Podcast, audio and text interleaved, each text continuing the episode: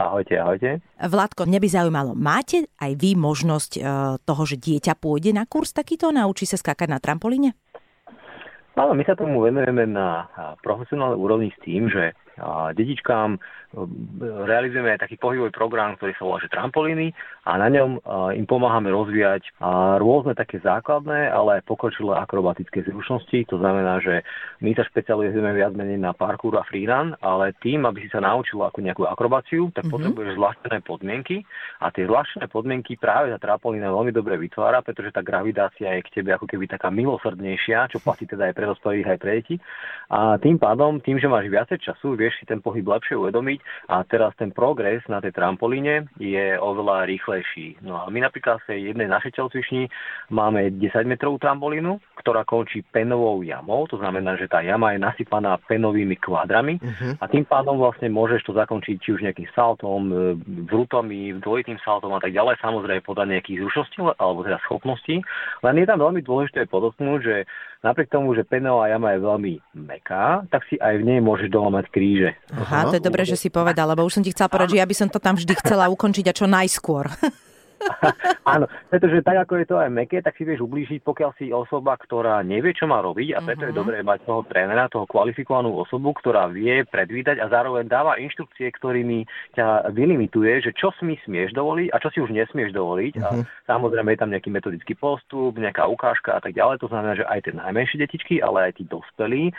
U dospelých je to horšie, pretože dospelí sú viacej, nazvime to tak tvrdo, že kalcifikovanejší alebo zdrevenejší. Uh-huh. Takže u tých dospelých treba oveľa oveľa viacej dávať pozor ako na tie detičky, ktoré sú meké, plastické, sú proste tvárne a majú častokrát lepšiu tú koordinačno vizuálnu priestorovú orientáciu, mm-hmm. a, pretože z nejakých dôvodov sú s tým pohybom oveľa viacej spojené, pretože čím sú ľudia viac dospelí, tak trávia väčšinu života buď v sedení, lahu alebo v státi. No jasné. Tieto psychológy bohužiaľ sa odrážajú, táto geometria sa odráža aj na tie funkcii toho tela a tým, že detičky sú neposedné a vystrajajú, skáču hore dole, tak sú oveľa viacej schopnejšie uh-huh. absorbovať to učivo, nazvime to, a ten metodický postup, a, ale samozrejme neplatí to na všetkých dospelých, ale v zásade je to zhruba. Áno.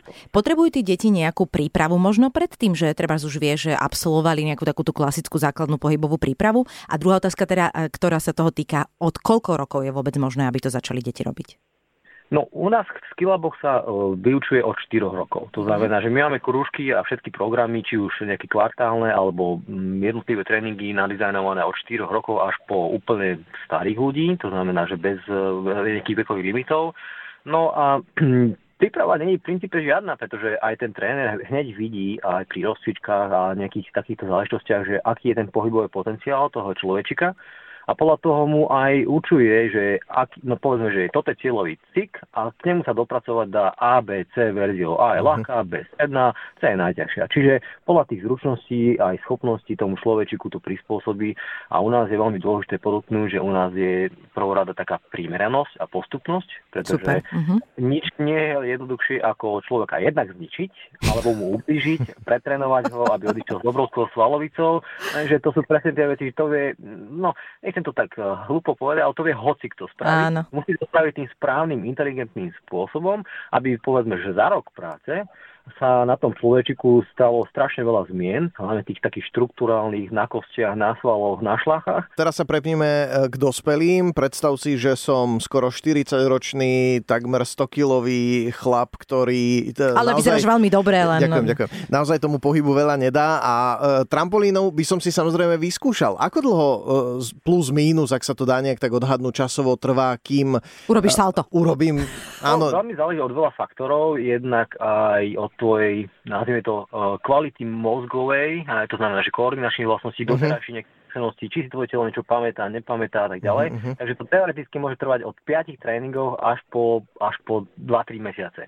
Ale v princípe trampolína je veľmi jednoduchá a na trampolíne ten akrobatický prvok zvládneš relatívne v krátkom čase, kdežto keby si to chcel už vedieť treba na nejaké rovné zemi alebo nejakú, cez nejakú prekážku uh-huh. alebo niečo, tak to už sa bavíme o možno zhruba ročnom horizonte minimálne. Uh-huh. O toho, ako veľmi štruktúrálne je tvoje telo, nazvime to, že zaostalé, alebo musím to nazvať tvrdo, že sú degenerované. Uh-huh a vyžaduje si nejakým spôsobom ten servis predtým, pretože toto sa auto je len čerešnička na torte tej, tej dobrej fyzickej prípravy, mm-hmm. pretože tá fyzika v tom tele prebieha, nazvime to kruto.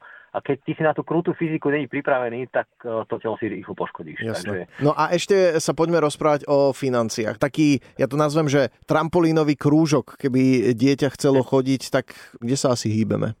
Tak hýbeme sa zhruba, že prepočte povedzme okolo 5 eur na jeden tréning plus uh-huh. minus. A podľa toho, že teda aký je dlhý ten program, a koľko je to hodín v týždni. A nič iné vlastne tam akoby nepotrebujeme, nie? Však to je klasický cvičný úbor. To je jasné, to ti aj staré komunistické červené trenky stačia, ak máš. A, a Počkaj, ale zase nechcem demotivovať tých ostatných, ktorí prišli na kurz. úplne pohode, akože aj, aj na holo, pokiaľ potrebuješ, ale väčšinou trénujem bosy, pretože u nás mm-hmm. je veľmi dôležité vidieť nohu a čo robí noha, ako no. členok a tieto veci. Výborne, Vládko, ďakujeme krásne za informácie, prajeme zdravie hlavne do budúcna a nervy so všetkými tými uh, starými škaredými skostnatelnými ľuďmi. Zrandujem. Toto bol špecialista na pohyb a výživu zo Skill Labu Vlado Zatoš. Ďakujeme a pekný víkend. Aj vám, ahojte.